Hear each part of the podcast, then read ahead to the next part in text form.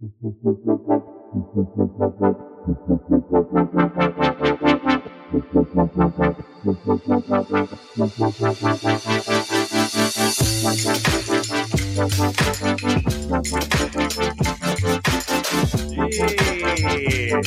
morning, everybody, or good afternoon, everybody, whenever it is that you get your podcast fix. My name is Derek Smith, and this is the Truth or Derek Show, or the Truth or Derek podcast. Call it whatever you want. Uh, you know, thank you as always for the downloads and all that sort of stuff, you know. And I've said before, if you don't want to listen to me, skip ahead to the interview. And if you do, well, then welcome aboard again. Thank you for the download. And uh, believe me, we are getting into it today because my guest is none other than the FBI's best, Mr. Frank Figliuzzi. He was the assistant director of counterintelligence um, uh, at the FBI, doing a whole bunch of um, investigations, espionage investigations, and everything. So, this is one smart cookie. You're not going to want to miss this. He actually has his own podcast too, if you want to check it out. It's called The Bureau with Frank Figliuzzi. I definitely uh, suggest you check it out because he does get a ton of downloads on that because the podcast is fantastic. Uh, he also has a best-selling book, and I believe he's working on another one. But the first one is called The FBI Way. You follow him on Twitter at Frank Figliuzzi1 and you can go to www.frankfigliuzzi.com for all things Frank Figliuzzi. Again, the guy is terrific, so definitely uh, head over there and check him out. But uh, he's going to stop by here, and we're going to talk about a whole bunch of stuff a little bit, uh, a little bit later on. But uh, I do have some stuff to get to, including. Do you guys like podcasting? Because if you do and you're a podcast host, then get ready to take your podcasting career to the next level with www.podstars.net. Podstars is a talented and passionate community that will give you the opportunity to interview top professionals from a variety of industries, where they will share their insights and experiences with your audience. Plus, everyone will have access to the exclusive celebrity catalog featuring some of the best in the business, both new and established. And I might add, that includes uh, Mr. Figliuzzi, who we're talking to uh, shortly. Podstars is also free to join. As a member of Podstars, you can choose from the catalog of celebrities to interview on your podcast. If interested, for an additional monthly fee of only $8.99 a month, you can upgrade to the community plan. It's a completely different and exciting catalog full of some of the best experts and professionals in their fields, as well as access to everyone in the whole Podstars universe.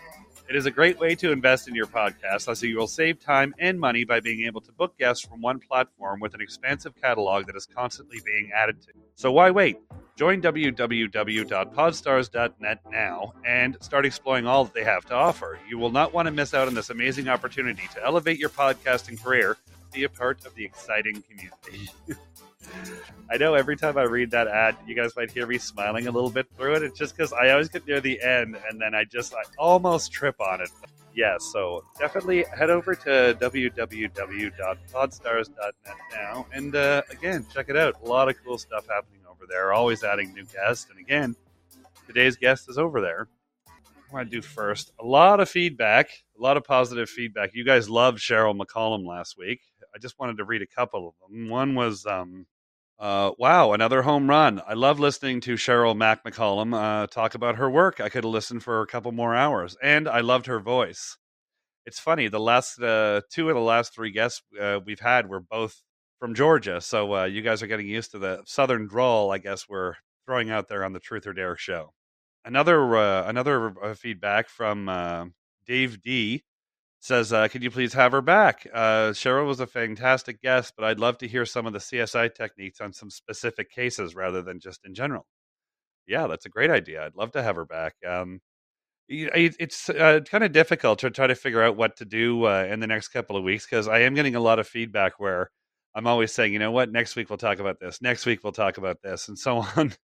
and uh, I haven't been able to get to it. So maybe next week or the week after we'll just kind of have like a clearing episode. If you guys can um, stand listening to me for an hour straight we can just go through all that. Because I, have all your emails and all your uh, dms and all that just asking about food and the top tens and some stories and the podstar stuff and uh, why that guy from sons of anarchy hates me. We'll get into that a little bit down the road though um, there was a there was a couple of things. I remember when i first uh, started doing research for the whole uh, podcast, again, a lot of true crime stuff came up number one, and that's why we were interested in talking to lawyers and stuff like that. Uh, number two, oddly enough, I told you was food. Uh, like so much so that I had to tell people like this isn't a, a cooking show, but uh, you know we we like to talk about everything. You guys know we we love to mix it up, and uh, I actually do believe there is some uh, five star or some Michelin star chefs on Podstars. So maybe if we do do do do a food episode, maybe we can have one of those guys on there as it gives us some tips and tricks and all that sort of thing. So I don't know. Again, give me uh let's see how this uh, let's see how today goes because again I'm I'm really excited to get to Mr. Figliuzzi and then um yeah, again, we're going to see where it goes, but I definitely I promise you in the next week or two, we will have a clearing episode where you get to listen to me rattle on for an hour, but we'll clear out all the questions and all that sort of stuff. And then, uh, yeah, give me whatever you guys want to talk about, and then we can pick up fresh after that. So, again, feel free to reach out to me any way you want. Any of those messaging things, just uh, Google the Truth or Derek Show. I'm on Twitter. Um, my Instagram, I'm not great with, but I am on there. But you can send me messages through the the podcast website and everything. I'm relatively easy to find. So yeah, again, positive, negative, uh, it doesn't matter. I can take it. Always reach out to me. Let me know what you think. So, as I was saying, shortly after true crime and food, a lot of people wanted to talk a lot of conspiracy stuff, which I love. I'm very well versed in that. And, you know, a lot of opinions. I've educated myself on a lot of different things. But that being said, it was a while ago. So, around the time when conspiracy was a big thing, I think just before true crime, Jesse Ventura had a television show now. Uh, he also had a book, and I know right around the time the show came out, somebody bought me the book, and it was fantastic. The television show is fantastic too. Now, where the the whole thing with being a, a fan of Jesse Ventura, which I am, was he's not like some of these, you know, I don't want to use the word crackpot, but just some of these people, you know, like I've been abducted by aliens, and now I'm an expert on the paranormal which I was going to say, if you're getting abducted by aliens, there's no way you're they're bringing you back. Like eh, you know, people go missing all the time. That would only you know uh, leave them open for I was going to say open for a lawsuit, but obviously open to you coming back and telling your story and them getting figured out. So you know, if there's somebody that was telling me about a conspiracy that was selling, saying they got abducted by aliens, I, I might be a little trepidatious to believe them the reason I like the whole Jesse Ventura thing is uh, a lot of people, uh, you know, you might be familiar with him from being a wrestler, an actor, and Predator, one of the greatest movies ever made. He was also in the beginning of his career, he was a Navy SEAL, but like a badass Navy SEAL. Like uh, he actually he was a frogman, and he'll tell you some of the stories. I mean, I'd love to get him on here. I know he's not on the site now, but uh, if he knows we're talking about him, we start to get popular because uh, this guy would blow your mind. So like he was like a he, you know super super into the um, Navy SEAL thing, and then obviously he had a, a, good career with the WWE. I know he commentated football, he played football, and uh, ultimately was the governor of Minnesota. So he's one of these guys. If he's got something to say, if he's got a conspiracy that he thinks you know we should know about, he would be the one to ask. When the whole conspiracy thing came across my desk for this, I thought, you know what? I'd love to bring up some of those topics. That was a little while ago. I think that book came out probably in the early 2000s and the TV show maybe in the mid 2000s. So I wanted to make sure I didn't sound like a dinosaur because I'm sure some things have happened since then. So I, I Googled what like conspiracy theories now. So just trying to make a list of everything down the middle. So, you know, I could talk about something that'll appeal to the younger crowd and the older crowds. The the first conspiracy theory that came up was is the earth flat? you know, uh, I don't want to be the first person to tell you this, but it's not. It's just one of those things. You've seen pictures of it. I've flown around it.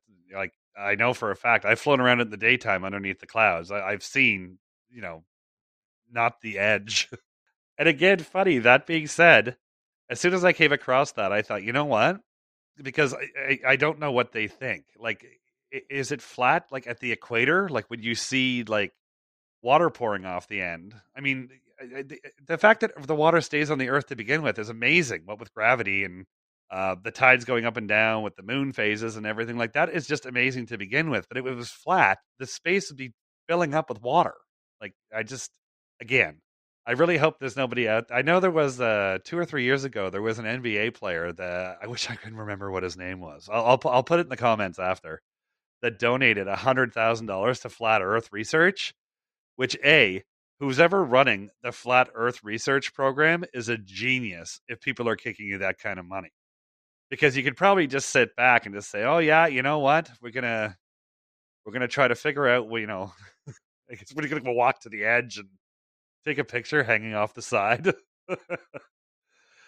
But uh, even that person, you know what? I, I I I did reach out to a couple of them because again, I had some um, some technical questions. Like basically, I'm assuming that the equator would be the edge, where there's like there's countries and there's boats that go across that equator every minute of every day, and nobody's again with this, the way social media and cameras and everything are now. And there is pictures from space. I mean, it's just it's round. I, I get I hate to I really hate to bust your bubble. If you were if you're a huge fan, you're thinking, ah, you know, Derek's gonna he's gonna come on the flat Earth side.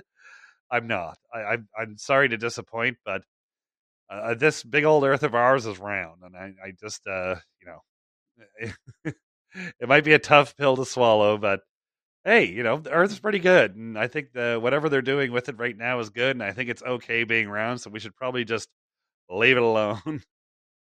yeah, going through all that, and I remember uh, some of the ones that uh, Mr. Ventura was talking about was like the assassination of Malcolm X, um, Martin Luther King Jr.'s murder, uh, Robert Kennedy, uh, Robert Kennedy's murder, uh, the Jonestown stuff. I mean, there was a lot of really interesting stuff. You know, obviously some stuff on September 11th, which uh, we're going to talk to Frank about, Mr. Figliuzzi about a little bit later, because he was actually uh, active in like his resume is insane. So you, you guys are going to really enjoy this. And again, it would have been a nice um a, a nice kind of parlay off of what we're talking about now to kind of roll into that. But uh, you know, the the second one that came up for conspiracy theories was uh, COVID nineteen, whether it was um, uh, some sort of, of, of thing for five G to put computer chips and all that sort of thing inside of you. which again, I hate to burst your bubble, but we all have computer chips on us. It's our phones. And especially if you look, uh, I always joke when you're watching TV shows, they're like, you don't read the terms and conditions. In those terms and conditions, they can do whatever they want. And you know what? Okay, there's a lot of Big Brother, all that sort of thing, but you don't have to worry about it. There's, you know, you have tens of thousands, tens of thousands of messages on your phone across billions of people with phones and stuff. Do you really think anybody has the time to go through that information? They're going to figure out if you're sending sexy pictures or dirty jokes and all that around. Like uh, they're not. So you don't have to worry about Big Brother too much looking into your phone. And for those people that are out there that are up to some really bad stuff, you know what? I'm for it because, uh, again, when we talk to Mr. Figliuzzi later, you're going to find out that there is a lot of stuff uh, going around. I was really surprised with the whole September 11th thing that there was a lot of intel ahead of time that was pointing to something bad was going to happen, and not particularly that, but but yeah. So uh, yeah, back to COVID 19 being a scam. COVID 19 was just it was a horrible a horrible thing that happened. A lot of people got sick. A lot of people died, and that's just what it was. There was no computer chips in your brain or and all this. Like, eh, you know, I got the shots mainly because, uh, you know, we have like a, a, lot of meetings and stuff. We have to go to a lot of office buildings and they had that. But like, I'm just on the side of science. You know, I, I like anybody, I don't like being told what to do. But if, if, the government says, listen, you know, we spent a lot of money on this, you have to get this shot, arrange this and all that. And it'll make you healthy and you'll live a long time. And I mean, it worked a lot with the other ones between tetanus and, uh, rubella, and God knows what else they give you when you're younger and all that sort of thing. I mean, growing up, if there was a rusty nail anywhere, believe me, I stepped on it. The same science people that figured that out will figure out other stuff to keep me safe and uh, keep me healthy moving forward. You know what? Sign me up. I'll roll up my sleeve. Why not? Although that being said, it was. Uh, it wasn't so much the the COVID shots. I remember during that we were just all about trying to stay healthy. Uh, my wife uh, set me up at a grocery store. I think I got one of my COVID shots at a grocery store too, but my wife set me up at uh, at like a, a, really kind of shady grocery store for one. And I remember sitting there, you know, I'd roll up my sleeve and all that sort of thing. And the person came over and they had like really shaky hands, and it kind of looked like they were like looking at like the instructions that came with the needle. Like I was the first one they'd ever given it to. yeah, I just remember it, it, it hurt like hell. Um, going in, and it hurt like hell for a couple of weeks. Where I really appreciated with some of the vaccination centers with COVID that you actually had nurses and stuff on staff. It was like because I don't love needles. It's just something about that and something about the dentist is just, ooh, it's not for me. But um, yeah, like again, loyal soldier, and uh, my dad has lung problems, and I like to see him. And uh, my mom has lung problems, and it's like I can't imagine the guilt if you were walking around uh, carrying COVID, whether you knew it or not, and then ended up uh, passing it to somebody who made them really sick, or in the worst case scenario, passed away. So yeah, you get rolled that up. Never thought of the conspiracy for a second, because again, if the government really wants to track you, or you're up to some bad activity and all that sort of th- stuff, they're not going to need a microchip that was shot into your bloodstream. so again, um, the Earth is round, and you probably did not get a computer chip uh, shot into your arm if you got a COVID shot. So there's two less things you have to see. We're teaching, we're learning lessons on the Truth or Derek show today. We're talking to the FBI, and we're teaching everybody some lessons. Now, what's interesting was the third one that came up on both uh, on both categories was the moon landing.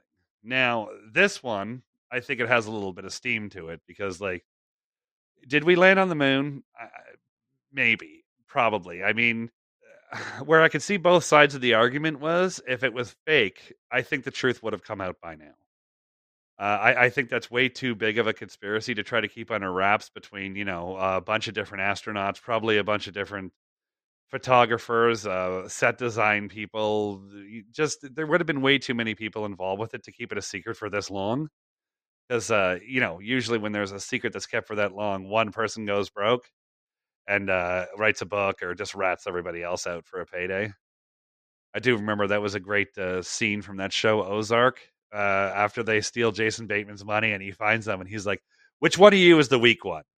Which one of you uh, it's going to spend all your money first because you're weak and you're going to be poor and you're going to rat the other ones out?"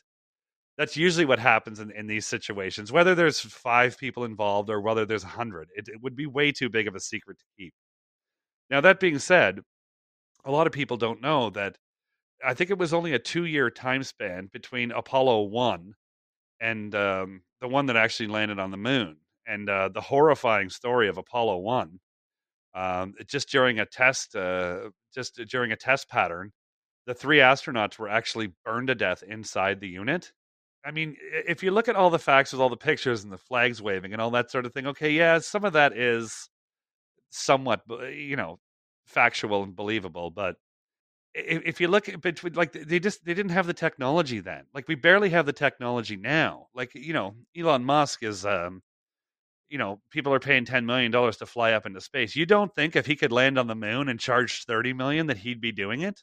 Even when uh, I believe George W. Bush, it was his first first term in office in the first year or two, uh, when NASA had the money and all that sort of thing, they were planning like a 25 year trip to go back to the moon. And the first thing I thought of was, you know, if you've already done it, why is it going to take you 25 years to do it again?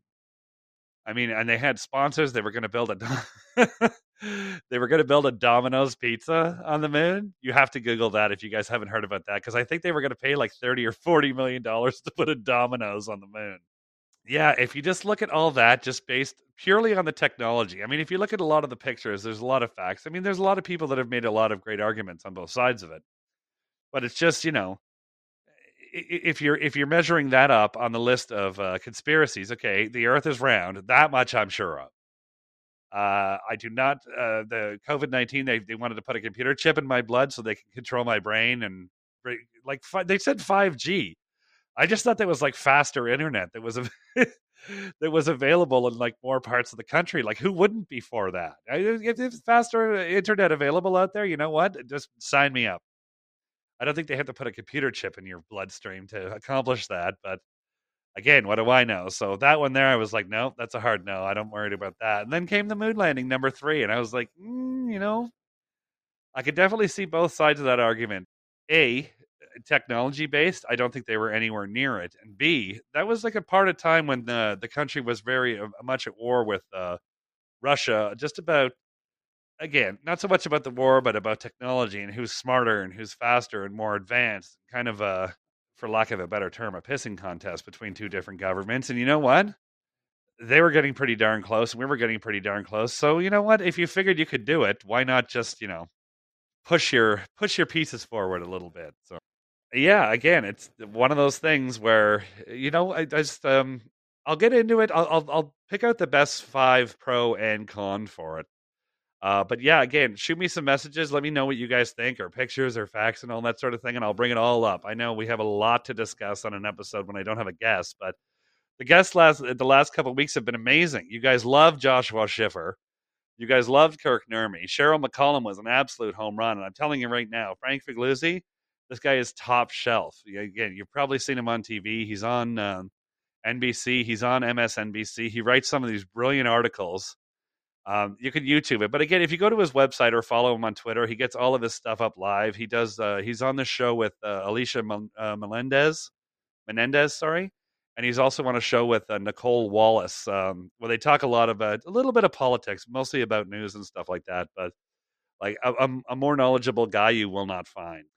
Uh, I really want to get to that, but I promise, promise, promise. I know I've been saying this for the last four weeks. I am going to get to everything that I've been promising you guys in the next two weeks. So just bear with me. But uh, in the meantime, uh, it's Monday. I hope you're not wearing socks because if you put socks on today, we're yeah, we, are going to blow them off because that's how good this is going to be. So, uh, you know, let's get to it. Well, our next guest needs no introduction. He is the national security contributor for NBC News and MSNBC. He is the host of the Bureau podcast, available everywhere. He is the author of the best selling book, The FBI Way, and the former assistant director of counterintelligence at the FBI. I'm honored to welcome the great Frank Figliuzzi to the show. How are you? Well, I'm I'm fine, Derek, and I'm glad I could do this. But um, you know, introducing me as the great is is uh, is a bit uh, humbling here. So uh, I appreciate that. Re- remind. Hey, have, I don't know if you've seen the uh, Hulu TV series The Great about the uh, about the Russia's uh, Catherine the Great, but it's hysterical. It's I have. It's fantastic. Well, yeah. it does it. I introduce you as the great. All you have to do, there's no pressure. Just say something great in the next 40 minutes or so. I, hey, no, no pressure, right? Okay. No pressure. Okay. Uh, so yeah, I, li- I always kind of like to start at the beginning and all that, and just with your job in general, I mean, I just it's fascinating to me that you know one day if you look at what the FBI does, you're like investigating a major financial crime, and uh, the next I know for you, you were actually the on-scene commander uh, a week after 9/11 in Florida when anthrax was discovered at the National Enquirer office. So my question is. Is there something you do to prepare for walking into that situation? Like, I, I don't understand. That lands on your desk, and then you just you have to go and figure it out there's a lot of that in the FBI. And quite frankly, that's part of what attracted me to the job. Uh, I, I don't like the idea of same thing, you know, same old stuff, different day kind of thing. Um, that sense of adventure, of learning something new, sometimes every day or week, is appealing. Now, that's not to say that there aren't specialists in the FBI. Of course, they are. And thank God there are people who spend entire careers in white collar crime or in counterintelligence or violent crime. That's that's fantastic and often is the norm in many field offices on squads. But but the FBI makes a real effort to rotate you around, particularly early in your career, so you can find your way, learn the system. And then when you get into management, the higher up you go, in responsibility and roles, the more you're expected to become a generalist. Um, you know, because the concept is really if you can do leadership, if you can learn leadership, you can learn uh, how to apply skill sets to just about anything. And so, you know, you mentioned a very good example of that. What happens when something breaks that you've never seen before? We've never seen an anthrax murder inside the United States. And that's what we had to deal with, as you say, just days after the 9 11 attack. So, um, how do you get through that? I, I actually devote a chapter to that. It's deliberately the last chapter of my book, The FBI Way. And the chapter is entitled Consistency. The concept being you get through uncharted waters, unprecedented times by sticking to what got you um, to where you are in the first place. So, what, what do I mean by that? In the anthrax case, we could have thrown up our hands and said, hey, we've never seen an anthrax attack before. We've never uh, gathered ever, evidence of microscopic anthrax spores that killed somebody inside a three story building. We don't know how to do this. There must be some way that we need to figure out. Clear the building da- clear the building out and burn it to the ground sort of thing. Well yeah right. We we can't possibly figure this out because we've never seen it before. If you have that attitude in life you're going to be in trouble right? So you've got, you've got to go back to you know dance with the one that brought you kind of thing. So yeah you know what we asked ourselves was is this a crime scene yeah it is a crime scene and we do crime scenes really well is it a murder scene Yes, it is. And we've done plenty of those in the history of the FBI. Is it a hazardous materials crime scene? Are we going to be operating in a hazmat environment? Yes, we are. Are we trained to do that? Yeah, we are. So, you know, the solution was not to run in the other direction, but rather to embrace what we already knew, find those similarities, and go with it. And I, I give that advice to anybody who's facing an unprecedented situation. Some would say our country, uh, the United States, is facing an unprecedented situation right now. Stick with. It seems like it is on the daily nowadays. In, indeed, right? And so, what I keep telling people is stick with what got us here. You know, democracy, the Constitution, four, three equal branches of government, the rule of law. This is something we can get through if we stick to our values. Yeah, I mean, again, unprecedented. So I did. We just talked about 9/11, and and speaking of like your job, obviously, you show up for anthrax, and as you're learning about it, you learn how dangerous it is. And then uh, we were speaking a little while ago, and you were saying that another FBI agent just uh, passed away. Um, one of the people that was in charge of sorting through some of the evidence from the the 9/11, the World Trade Center site. So it, again, with your job, it's like you know, I'm thinking I'm I'm working an anthrax case, but are you thinking 20 years down the road, you know, I'm going to have cancer and this is how I'm going to die? No, sadly, I think more precautions would have been taken, um, certainly at the 9 11 crash sites, because the unbelievable statistic now, Derek, is that more people have died from exposure to working the crash sites than died actually on September 11th from the attack directly. unbelievable. Yeah, yeah, and and so um, many of those, of course, are New York City police officers. Uh, very, very many are firefighters from uh, FDNY, uh, first responders, rescue personnel, etc. But I think what the public doesn't really know is that those deaths, even last week, week before, um, an agent, retired agent, passed away from cancer, um, is that certain cancers and respiratory ailments have been linked to working those crash sites and the, and the toxic environment of burning jet fuel and the, the toxic debris that you those people were inhaling. And, and so we're at at least 21 FBI employees so far that have passed away from uh, exposure on evidence collection teams at uh, one or more of the three sites from 9 11.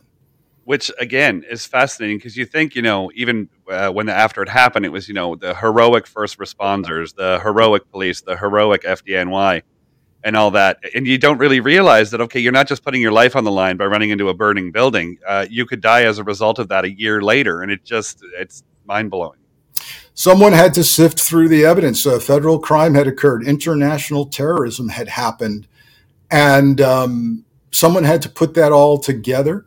Someone had to try to identify bodies, pieces of airplanes, find the hijackers. Was there a bomb? Where was it on the aircraft? All in a, an extremely toxic soup of debris. And, um, you know, even though people wore masks at times and took some precautions. The reality is that it was overwhelming to the systems. And now, you know, we have medical science that's told us, yeah, the, the following types of cancers are in fact linked to those sites. And what that means for law enforcement um, and for the FBI particularly is those are designated line of duty deaths. And that, you know, it doesn't bring much comfort to the remaining family members, but it does come with some benefits, um, some death benefits. And so I applaud all the agencies who are recognizing that and have done that for the past 22 years. Yeah, I, I know. I know that was uh, in the beginning a struggle for a lot of the the families of the police officers because it was basically like, you know, not so much that there's no money here. It's like, you know, was this the case? Was it not the case? And all that. But I, I know that just from reading and knowing what I know, it has been somewhat straightened out. That some of the families are. I mean, it's a it's a sad thing, but you know, at the end of the day, if you can, you know, a little bit of money does maybe help mend it a bit. of course, and and I just you know.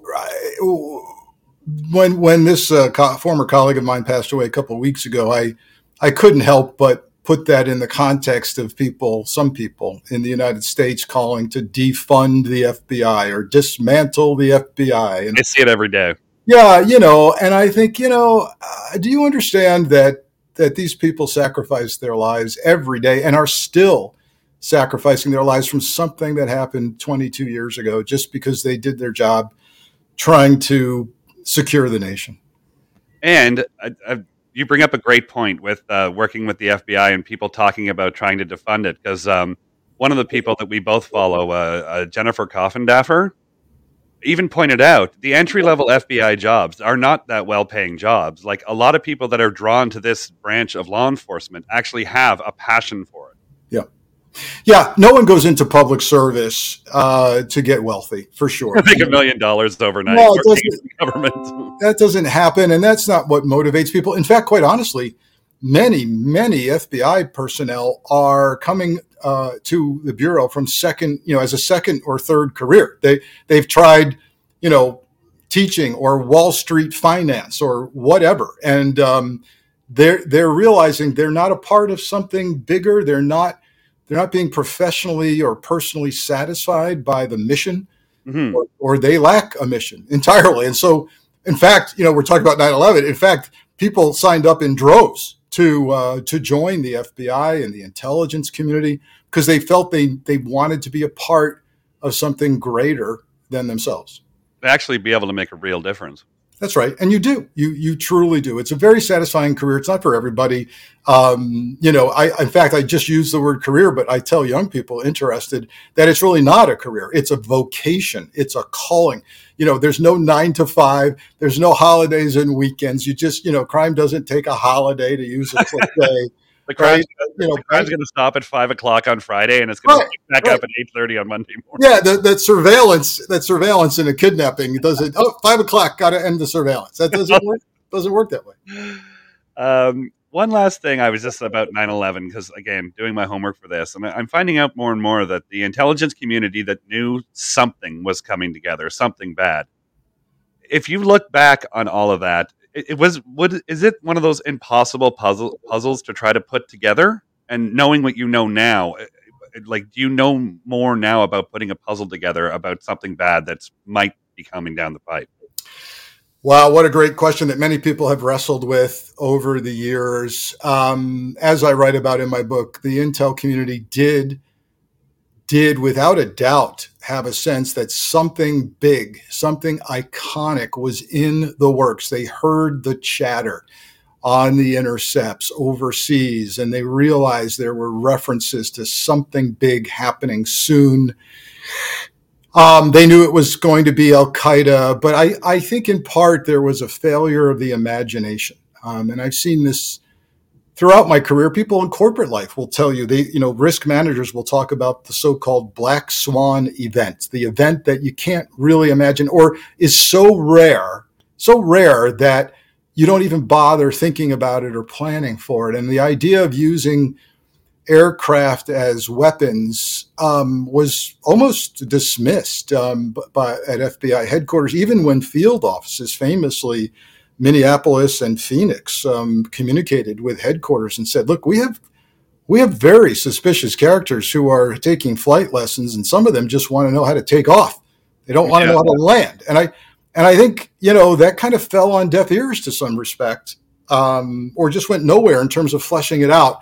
And some of that's a failure of imagination. And you you've got to, particularly when you're part of a huge bureaucracy. I mean, let's be real. Federal Bureau of Investigation has bureau as its middle name for bureaucracy. When you're part of that, you've got to work really hard to break out of that corporate mindset and think outside the box. And I, I, I by the way, I think something similar happened.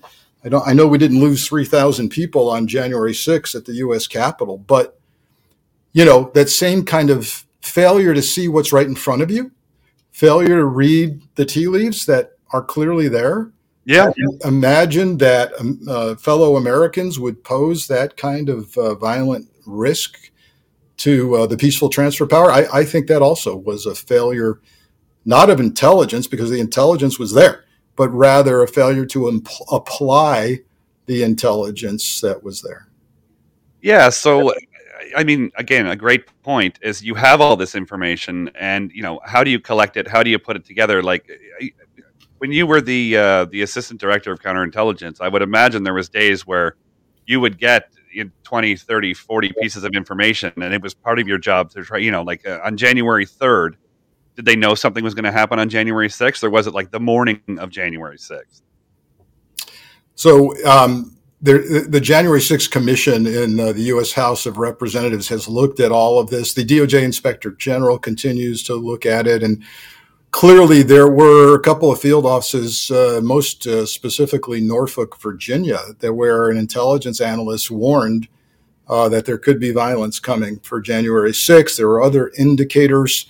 Um, and I, you know, there's a lot of things going on here in terms of piecing the puzzle together and, and really looking for the big picture and not being stuck on, again, bureaucratic think would say, oh, well, the FBI is not in the job of protecting buildings. We don't protect the Capitol. That's the Capitol Police, right? We don't do that. Oh, yeah, the, FBI, the, FBI, is not responsible for uh, a peaceful, seemingly peaceful rally. That sounds like Capitol Police. That sounds like uh, U.S. Park Police in the area outside the White House. Uh, that's not us. You know, the big picture is actually no. Of course, it, it, the FBI is a counterterrorism agency. The FBI is swears to protect, preserve, defend the Constitution. That certainly includes the peaceful transfer of power. And I remind people that for the soup, things like the Super Bowl, things like July 4th fireworks at the Capitol Mall, you know, in, in DC on July 4th, we often will declare a national security special event. It's all hands on deck. I, I, remember you you told me about that when they had the World Series. Uh, that there was, yeah. a, there was, a, large FBI presence up uh, leading up to that. Yeah, it's a special event. You you gather intel, you collect uh, uh, intelligence from your sources, um, and I don't I don't think that happened. And I.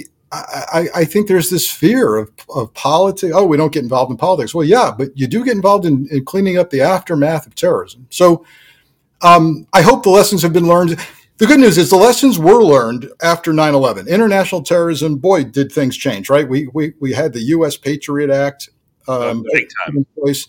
we shifted uh, created a whole huge agency called the department of homeland security um, and consolidated agencies under one roof from coast guard to secret service to border patrol and tsa and and so i hope that on the domestic front although the challenges are far greater with domestic terror um, I hope the lessons have been learned and that the FBI is out leading the charge to prevent something bad from happening again. Well, and that's with the whole after September 11th, uh, you know, with the, everyone's pissing and moaning uh, that there's a three hour wait, there's a four hour wait at the airport and all that sort of thing, where the whole time you're like, these are people bending over trying to help you and trying to help keep you safe. And it's just, I haven't, you know, it's just, it's a headache, yes. But on the other hand, it's like, thank you to you people and thank you to Homeland Security and thank you for everybody because I don't think a lot of people realize, like you just said, they started new branches, they started new areas, they started working overtime, they hired new people. All this, the bottom line is to keep the public safe. Yeah, it's not pretty when you are trying to figure it out. And you're right, you've got to have some patience in those initial weeks, months, even year. Um, like, for example, the Patriot Act was not without some abuses. Um, some major city police departments decided they were going to stick human informants inside mosques, inside worship services, and listen to what was being preached. Um, not necessarily with predication to do it. so, so, you know, there were abuses. Um, and yeah, things had to get figured out. So, yeah, I you got to understand it's um it's not easy changing you know, changing the direction of a ship in the middle of the ocean is, is pretty rough. Well, essentially, you've told some people that like, you can do whatever you want to try to get this information. And of course, some people are going to take that and kind of run away with it. Yeah, yeah. There, there were abuses that were unacceptable, but yet, in the context, I understand uh, somehow what what was happening. And on the domestic side, look, it's it's even more challenging. I'll tell you, the FBI is tasked with preserving civil civil liberties, freedom of speech, freedom of assembly, at the same time making the uh, country as secure as it possibly can without infringing on those rights. And some people think, well, that's those are mutually exclusive. You can't do both at the same time. I say you can. You got to work through it.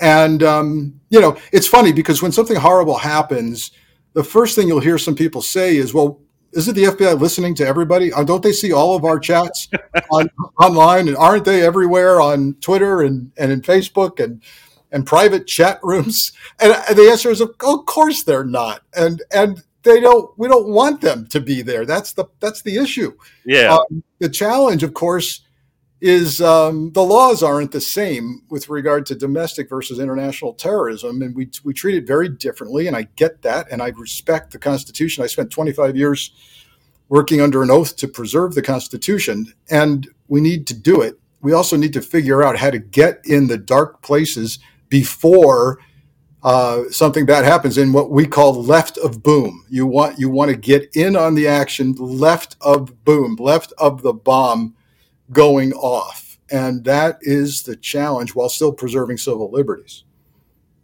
Yeah, and it's again like uh, you you just said uh, about you know are you looking at everybody's pictures and everybody's text, which obviously is an impossible job. I mean, uh, last week on the show we had um, Cheryl McCollum, uh, a CSI uh, like award-winning CSI person, and they were even saying in the one case with the the Long Island serial killer, mm. it's it's there's teams and teams and teams going through just this one person's life, kind of from start to finish, and his vacations and this and that, where you know, if you were in charge of something as big, I'm not saying 9 11, I'm just saying you hear chatter that something's going to happen. Again, there's way too much information for one person or even one team to be able to sift through it from start to finish. Well, and again, um, the law doesn't permit that. And I don't think we want the law permitting that. The challenge, of course, is we're in a situation where we almost have to wait for the bad thing to happen or um, run as fast as we possibly can toward the threat when we finally realize what's being planned. We're also in the unfortunate position of having to rely sometimes on bad folks to rat each other out. So, uh, you know, well, well, yeah. I mean, and by the way, this does happen. People inside these extremist chat rooms will often see somebody, you know, articulating a threat, and they'll go, "Wait, wait a minute! Even for me, that's too much. And they'll report yeah, it. You have one extremist that's looking at another extremist and saying, "My God, you're crazy." Yeah, this guy's going to get us all in prison. And and then, but but think about that. Think about if you're law enforcement and and your best your best technique is to pray to God that somebody in an extremist chat room somewhere decides to do the right thing. That's not yeah. a good position to be in. And so it's different in international terrorism. If you're associated with known um, uh, groups like Al Qaeda or Boko Haram or ISIS, you get the uh, full attention of the U.S. government and all the tools in the investigative toolkit, including informant development, wiretaps, undercover agents, etc. Um, that's not really the case in domestic terrorism. I, I remind people almost ad nauseum that we still don't have a law against domestic terrorism in the United States. That's why for January 6th, for example, you see people arrested for things like trespassing, assaulting an officer, stealing um, U.S. property, uh, vandalism. Yeah, that's nice, but it doesn't reflect the gravity of why they were doing it. Those charges reflect what they did, but it doesn't adequately reflect why they did it because there is no law against domestic terrorism. I note with great interest that um, my Canadian friends designated, not too long ago, the Proud Boys as a domestic terror organization in Canada. But we don't designate domestic terrorist groups in the United States. We have no way of doing that. Is um, the fact that it, obviously uh, the January 6th thing is domestic terrorism.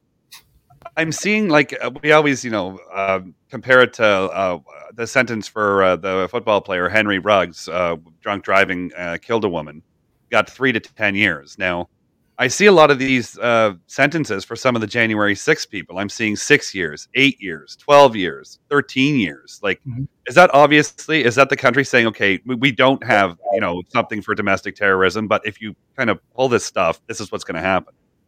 I do believe that prosecutors and judges are looking at this correctly in its full context. And they're saying, look, you know, trespass is one thing.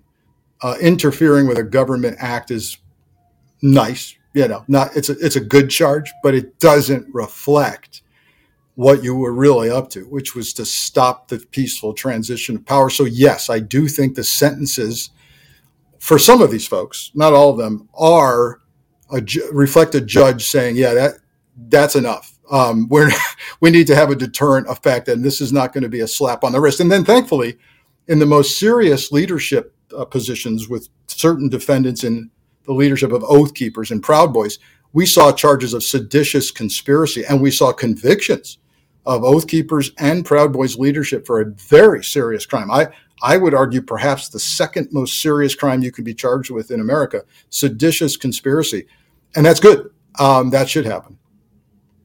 Yeah, I, I, didn't want to talk about Trump too much because I'm not. This isn't entirely a political thing for me, but it does see. see it's weird, and I, I was going to do this because I'm. Not, it's not like I'm blowing smoke up your butt for anything, but growing up, it was always kind of like you know, Democrat or Republican, you kind of wanted the best person for the job.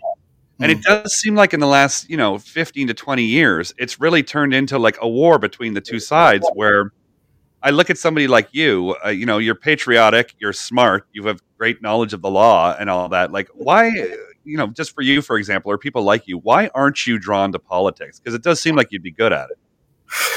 Oh, I, I think I would be horrible at it. I am do not am, vote for Frank. yeah, no. I, look, I know that was meant in a very positive way, and I appreciate it. But I, um, I'm about as apolitical as they could come, except to say that I'm all about democracy and the Constitution, and I view the world through my national security lens. So if I see someone posing a threat or a movement posing a threat to our national security or to our democracy, uh, look out because I'm trained to come after that um, and repel that.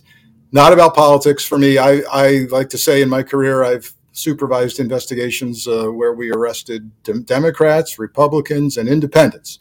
And uh, I've seen corruption on both sides of the aisle. No one's got the corner on it. Um, but so it's not political uh, for me either. And so the idea of what it takes in America to run successfully for office, the kinds of money and fundraising and being beholden to people and slapping people on the back and shaking the hands and making promises to take care of this group or that group, um, that is anathema to me. Not not going to happen. Well, it does seem like you'd still be the good man for the job, whether you want it or not. I, I appreciate it. I appreciate it. Um, you know, it's talking about when you were working uh, and all the years you worked for the FBI. Do you have a case that haunts you? Oh boy, um, I, that's a, that's an interesting one because you used a, an interesting word, haunt, right? So that's it doesn't necessarily mean the hardest case. You know, it doesn't mean uh, certain complicated issues, but rather that one that just keeps sticking with you. And so, a couple of things. One is for a mercifully brief period of my career, I supervised a crimes against children squad in Northern California, part of the FBI San Francisco field office. And at the time, I had young kids. My kids were young, and I that's tough work. That is tough work to supervise and work and see what comes across your desk. And every day, you think you've seen the worst that humanity is capable of in terms of exploitation of children, sexual exploitation children, trafficking, child pornography. We also worked cold cases of uh, kidnapped and, and murdered children that the police had tried to solve for years and couldn't do it and then asked us for help. That stuff, um, yeah, that's haunting stuff. Um, and it's not for everybody. And, and certain, it was in the early days. So of the FBI even doing this. And there was some controversy inside the FBI. Hey, hey, this is toxic. We don't want to do this.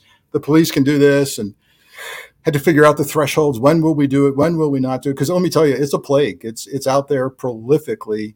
So you know, federal standards were you know for us we like we talked to the U.S. Attorney's Office and San Francisco PD was very very good at this. So we tried to partner with them and take only you know distribution and production cases, not mere possession cases. But that's awful stuff. And um, so there's that. And then you know. Um, there, there was a case. I was the head of um, the FBI's Cleveland, Ohio division, so I had all of Northern Ohio. And um, come to find out, you know, there was a case that started well before I ever got there. It was, um, in fact, you know, it wasn't necessarily treated as all one case, but there were young ladies who were missing in Cleveland, the city of Cleveland. And, um, you know, I come in and I meet with um, some of the, the families of the missing kids. It's again, it's an old case, but there's still someone assigned to it. And I go, you know what? Let's get a new set of eyes on this. Let's uh, let me reassign it to a good good agent who who can really work this thing like he's just gotten it for the first time. And um, we try that. We try everything, and it haunts the whole office that there's no solution to these missing girls. And um, I come and go. I do four years as the head of the office. No real progress. We mark the the anniversary dates with vigils and the family and the community. I leave, and one day, uh, years later, I'm sitting at home watching the news, and come to find out that some of these girls were alive and had lived shackled to the to the floor or the ceiling of some guy's house for years in the city of Cleveland. In the city of Cleveland. And the guy who did this was a school bus driver. And um, you know, I I had to stop and go, my God, um, I worked in that city while this while they were entrapped, mm-hmm. while they were entrapped, enslaved. He impregnated at least one of the girls. Um, and you know, you you go back and go, was there anything else we could have done here? Did I miss something? Yeah. Yeah. Anything else the police department could have done? And um, you know, you just hope that lessons are learned and applied for for similar cases. Yeah, that's wild. Because again, obviously you look back and you say, did I miss something? Was there something else I could have done? Was there this? Was there that? But I guess in your job, I mean, you were an agent for what, 25 years. Yeah. I would imagine if you went back, you know, if, if, if you had that kind of autobiographical memory where you went back through every day, you'd, you'd never get another night's sleep. No, uh, sleep is an issue for many uh, many people in the business, and um, yeah, you can't. You have to learn to kind of turn things off uh, and um, have your life outside of the casework, but it's hard. It's really hard. So my my follow up to a case that haunts you is obviously uh, what is one of the strangest cases? Because I was going to ask you if you ever watched the X Files. mm. Mm. Uh, only because uh, I know everybody said you know he was the assistant director of the FBI, and obviously the X Files had one of those. But um, outside of the X Files, do you have something that came across your street that, that was just too strange to believe? Mm. Well, the um, you know, uh, there was a guy by the name of Robert Philip Hanssen who was for a year of my early supervisory career at headquarters. He was my boss. He was my unit chief for one year.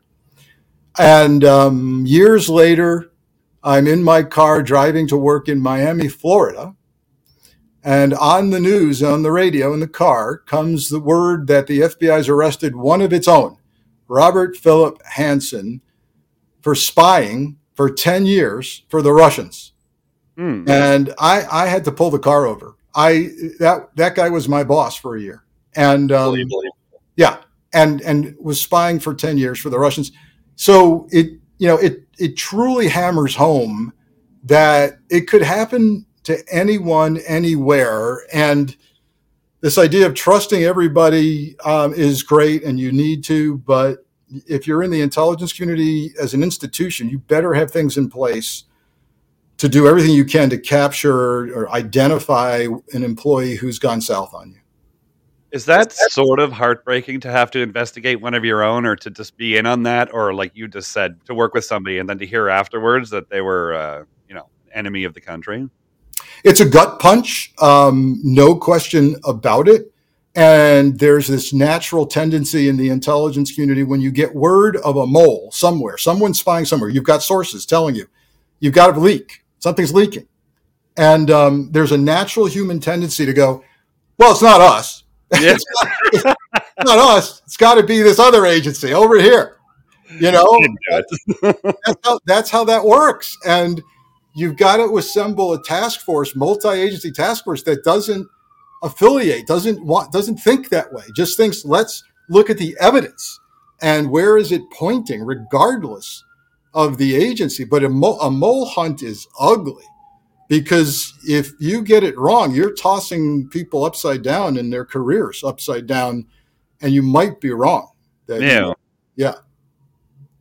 Uh, just want to switch gears a little bit because uh, just talking about some of the stuff we were earlier going on lately with uh, gun violence in this country. Hmm. Um, you know, again, with your uh, knowledge of crime and how things work. Do you do you think there is an entry level solution to gun control, or do you think it's just going to continue to spiral out of control?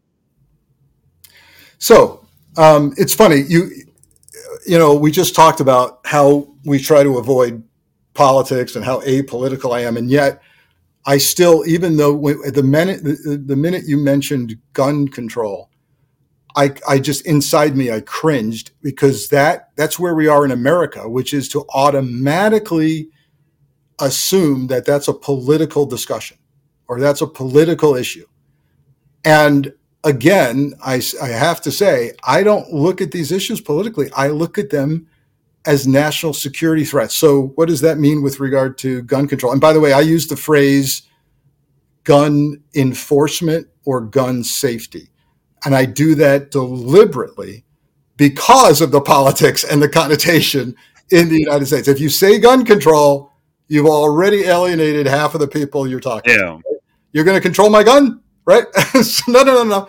It's gun enforcement and gun safety. And yes, I we all think we can do better at some gun enforcement and increased safety. So where's the solutions? Look, they're few and far between, but there has been some progress made around the fringes, the edges of this gun enforcement, gun safety issue. What do I mean by that? Congress has, you know, passed. I mean, it takes absolute tragedies and school shootings to get anything done, and even then, not enough is done by far. But you get you get certain things outlawed. Um, you get certain things um, um, that are reined in, and so people on the street, you know, you you say, "Where's the solution?" If you look at surveys of Americans, that's where the solution is, because the vast majority of Americans will tell you, yeah, we don't want the wrong people getting their hands on guns. No, we don't think terrorists should have guns. No, we don't think mentally ill people should have guns. No. Um, in fact, they think it's a disgrace to, to legitimate gun owners who are safe with their guns. Yes, we think you should lock a gun up um, around children. You know, that's that's easy stuff seemingly, but yet um, our lawmakers uh, are, are no longer representing the majority of Americans according to polls on these issues. So the solution would simply be it's not so simple for our legislators to look look at their constituents and what they want and go, yeah, okay, I get it. I get it. There is room here for increased enforcement and increased safety. Um, and, you know, the gun of choice in most mass shootings happens to be an assault weapon. Should we get better at assault weapons? Should should we raise the age, the minimum age you can get a weapon? Because if you look at these mass shootings, it's very young people, mm-hmm. very mm-hmm. young people, 18, 19, 20. Could we make it 21 and cut some of it out? Yes, we could. Um, you know, the, the, the, the, the agency in the United States responsible for just enforcing existing laws is uh, the ATF, and they they've got about 3,000 agents. That's it. That I mean, there, we have that at a high school football game. I was going to say it's not nearly enough. That's ridiculous. Um, and those agents also get posted around the world to help try to figure out what's happening. So um, we could do that. Extended magazines. Um, you know, we don't we don't need that, uh, in my opinion. Um, yeah, the what's on the street right now in the United States would curl your hair. And Derek, I don't think you have a lot of hair to curl. I don't. I haven't quite some time. I'll never forget in Cleveland, we had a SWAT assignment. I went out with the team. They got up inside, they were executing a court ordered search warrant. They got up inside the attic of a house, and there were in the attic, it was filled with crates, wooden crates of assault style rifles crate after crate loaded, unopened. And um, this was a gang type investigation. Yeah, it's a tick. It's a huge ticking time bomb. Yeah, and you think of what a police officer has to deal with simply pulling a car over for a traffic violation, and wondering is that one of those weapons in that car? Well, I have a look at that um, that judge that just uh, that murdered his wife. He had sixty thousand rounds of ammunition and fifty or fifty nine or fifty seven, um, you know, guns and rifles just handy. Yeah, yeah, it's um, yeah, more guns than people in the United States. Strange. Which, which you know what I, I would say anybody because again I, am all for everyone having their rights and all that. But uh, in the spring, my wife and I we stayed at uh, Mandalay Bay in Las Vegas uh, mainly because I mean that happened I think in five five or six years ago. Right. And uh, it was still it was discounted, so you know obviously we saved some money on our trip and all that. But I would encourage anybody. I mean, you've you've done this at a thousand different crime scenes. I would imagine. You know, when I was walking around that property and I was walking down the floors and looked at the rooms and looked where the people downstairs, it's horrifying to think when you're actually standing in that spot, you could just be sitting there having a drink, having something to eat, and then all of a sudden, you know, it's over just go to a country music concert as those innocent people did out in the open, have a good time in Vegas, and end up uh, running for your life or losing your life. Um, every one of these things, there's something that progresses out of it. And in that case, you're describing the shooting out of the window of the Mandalay Bay Hotel in Vegas. The hotel industry is very impressive in Vegas with regard to security truly impressive. And they got better um, after that. They studied that. The hotel, corporate hotel security types really implemented some things across the board there that are really helpful. Um, lots of intel and eyes on people as they check in or keep checking in different luggage. Uh, too much, too much uh, baggage and luggage for one person in a room, and then man. yeah, right. And with regard to right, yeah, no, no suitcase full of shoes for the guy, right? I travel um, with one small bag, and I'm fine. yeah, yeah, yeah. Um, and with regard to housekeeping, that guy had basically put out the "Do Not Disturb" sign for days, days. Yeah, I saw that. And, you know, in Vegas, at least now, they've got some rules about knocking on that door and going in um, if too many days have passed with the do not disturb. So there's a lot of different things going on there that were that I think will be helpful moving forward. But you can't look, you can't uh, secure against all threats and risks. You can only mitigate their threat and the risk. That's crazy. There was one last thing I wanted to talk to you about because I know you're a busy guy. Um, I was reading that the FBI now is actually using DNA in Maui with I mean, wildfires in this country is insane because you know I'm from Canada and we're having a horrible. Some of our, our wildfire smoke has actually gone over and is blanketing the United Kingdom. But uh, the FBI now is actually using DNA in Maui to match family members to uh, deceased remains found in the fire. Once again, with the mass, you know, horror that is, where would you even start? This is interesting. Um, again, not entirely known by many people. I actually, um, back when I had my podcast, I actually did an entire episode with um, the leading DNA, one of the leading DNA scientists in the FBI laboratory, uh, a PhD scientist who explained the concept of rapid DNA to me. And you might be shocked to learn that they can get a DNA match now in something like uh, an hour and 15 minutes or something. It's just unbelievable. So, where did rapid, this concept of rapid DNA come from and get perfected? It got perfected by the FBI in a uh, tragic hurricane that hit the Bahamas years ago. And so you have this utter devastation. You have families searching for their loved ones, uh, unaccounted for. Um, they've been out in the heat and the elements and uh, buried and crushed under homes and things. And so you can't readily identify. And so what the FBI did was say, look, we're going to use this as a test bed. We're going to go down there and we're going to test this concept of ours called rapid DNA. We're going to ask family members with missing loved ones to come in and provide a DNA sample. And then we're going to try to take DNA from all of the human remains and we're going to try and match it. And they did. It worked. The concept worked and it worked fast. Unbelievable. Yeah. And so, um, you know, what does that mean for us, all of us? You know, you can hold a person at a police station. Let's say the police detain you, you're refusing to give up your name, right? Or true name. And they can only hold you, say, for an hour, maybe two hours, depending on what the law is there. Um, then they got to kick you loose. Well, in many police departments now across the country, they are using this um, test kit. They swab the inside of your cheek, they stick it in a digital device that zaps your DNA profile to the FBI database. And in an hour or so, here comes, you know, your true name and the fact that you're wanted for rape in five states. So the next step someday would be to actually perhaps put that in police vehicles. And again, refuse to give up uh, your ID, you know, under certain lawful circumstances. That's where we are. So, how does that apply to Maui? FBI's been out there, um, has been, tr- I understand, reportedly has been tremendously helpful in getting the numbers down. I, I you know, you may have heard first numbers of missing people 1,000, 800. Yeah. Now, I guess the last time I looked, maybe it's 300.